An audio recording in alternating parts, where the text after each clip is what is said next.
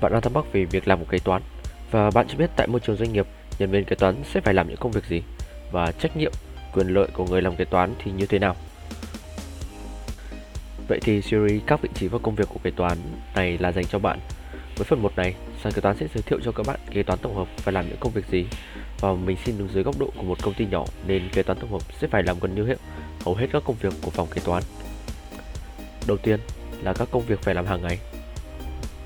Đầu tiên là xử lý vào sổ sách kế toán các nhiệm vụ phát sinh.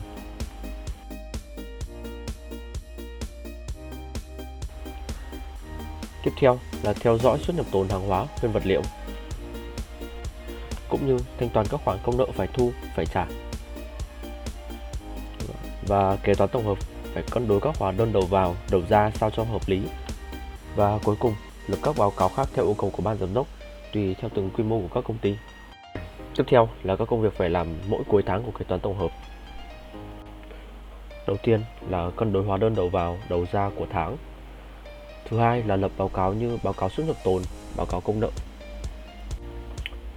Tính lương và thực hiện các khoản trích theo lương.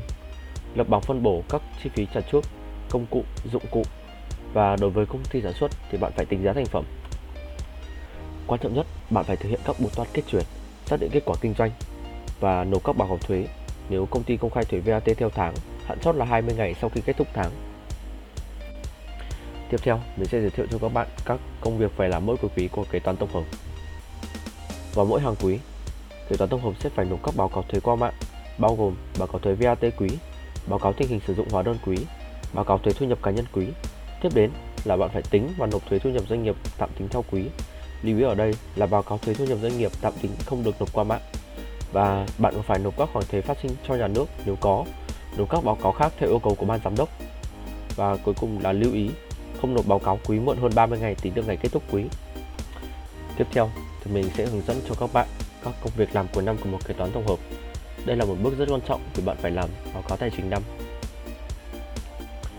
Và để làm được báo cáo tài chính năm, các bạn phải kiểm tra, giả soát lại toàn bộ số liệu và sổ sách kế toán trước khi làm báo cáo năm sau khi kiểm tra, bạn lập báo cáo cuối năm bao gồm quyết toán thuế thu nhập doanh nghiệp năm, quyết toán thuế thu nhập cá nhân và báo cáo tài chính năm. Ngoài ra, bạn còn phải lập các báo cáo khác theo yêu cầu của ban giám đốc và nộp các khoản thuế phát sinh cho nhà nước nếu có. Và sau khi hoàn thành tất cả các bước trên, tiếp theo là bạn phải in sổ sách kế toán theo quy định của nhà nước và lưu ý một điều rằng không nộp báo cáo năm muộn hơn 90 ngày tính từ ngày kết thúc năm. Và trên đây là tất cả các công việc mà kế toán tổng hợp phải làm và như bạn đã thấy, khối lượng công việc của một kế toán tổng hợp rất là lớn. Do đó, họ giữ một vai trò rất là quan trọng trong sự ổn định và phát triển của một công ty. Và biết làm kế toán tổng hợp sẽ là một lợi thế rất là rõ nét cho bạn cho công việc sau này. Và nếu bạn đang tìm kiếm công việc ở vị trí kế toán tổng hợp thì hãy đến với sàn kế toán.vn, sàn tuyển dụng kế toán lớn nhất Việt Nam. Và để có thể bắt đầu tìm việc tại đây, thì bước 1, bạn hãy truy cập vào website của sàn kế toán.vn.